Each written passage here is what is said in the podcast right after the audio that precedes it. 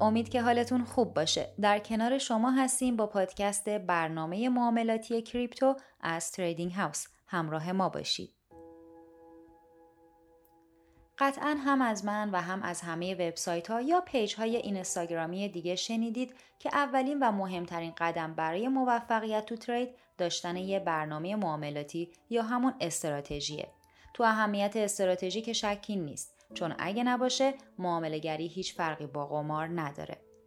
از طرف دیگه این رو هم می‌دونیم که استراتژی معاملاتی چیزی بیشتر از یه دستور عمل برای پیدا کردن نقطه وروده حد سود و حد ضرره. بنابراین من تو این پادکست می‌خوام بهتون نشون بدم که تریدرهای بزرگ چطور برای معاملات خودشون برنامه ریزی می‌کنن تا سودهاشون رو زیاد ولی ضررهاشون رو کم کنن. تو مراجع مختلف حتما تا حالا چیزای زیادی درباره استراتژی ها و سبک های معاملاتی مختلف شنیدید.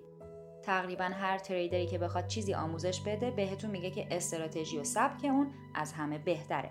ولی سوال اینجاست که چجوری می‌تونیم این اطلاعات رو به یه چکیده و چارچوبی تبدیل کنیم که بتونیم فقط بر اساس اون تو بازار کریپتو معامله کنیم چجوری می‌تونیم برای فعالیت خودمون تو بازار پرفراز و نشیب کریپتو یه برنامه ریزی و استراتژی معاملاتی درست کنیم خب اول از همه بیایید درباره ویژگی های یه استراتژی خوب صحبت کنیم و بعد مرحله به مرحله برای ساخت یه استراتژی کم نقص جلو بریم یه برنامه معاملاتی خوب باعث میشه که شما برای هر سناریو و اتفاقی تو بازار آماده باشید و براش یه برنامه داشته باشید. در واقع استراتژی معاملاتی باید کاملا سریح باشه و جوانب مختلف تریدرها رو بهتون نشون بده. بالاخره همه ما می‌دونیم که کار تو بازارهای مالی مخصوصا کریپتو یه بازی احتمالاته و هیچ پیشبینی یا تحلیلی 100 درصد نیست. در واقع تریدرهای موفق و بزرگ با گذروندن این سه مرحله برای خودشون یه برنامه معاملاتی خلق می‌کنن.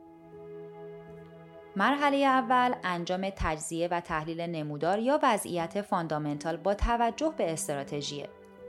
مرحله دوم پیدا کردن یک setup معاملاتی که با استراتژی شما مطابقت داشته باشه به اضافه پیدا کردن سطح حد ضرر و ثبت سود.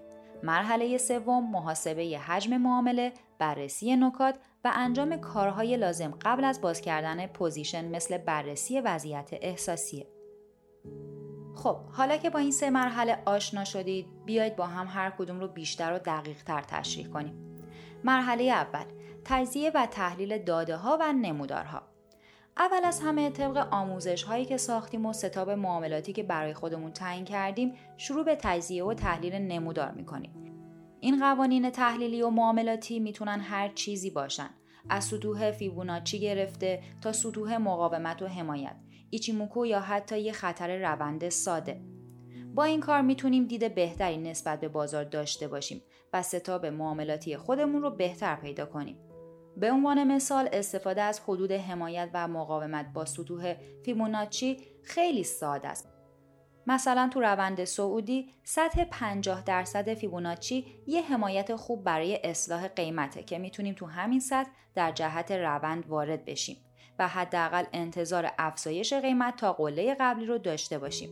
میمونه انتخاب یه حد ضرر که بتونه از ما و سرمایه ما در برابر رویدادهای خلاف جهت دفاع کنه.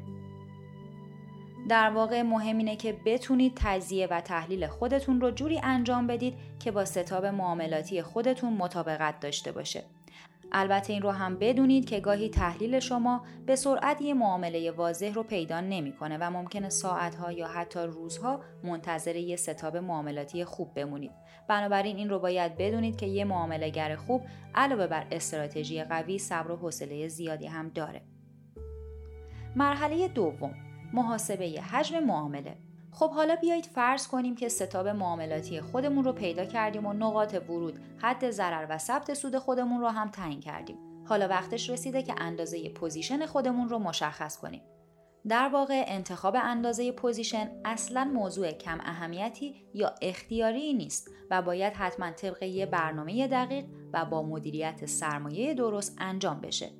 در واقع شما برای انتخاب حجم معامله باید به اندازه سرمایه خودتون تو صرافی مقدار تحمل ضررتون و احتمال موفقیت خودتون تو معامله توجه کنید.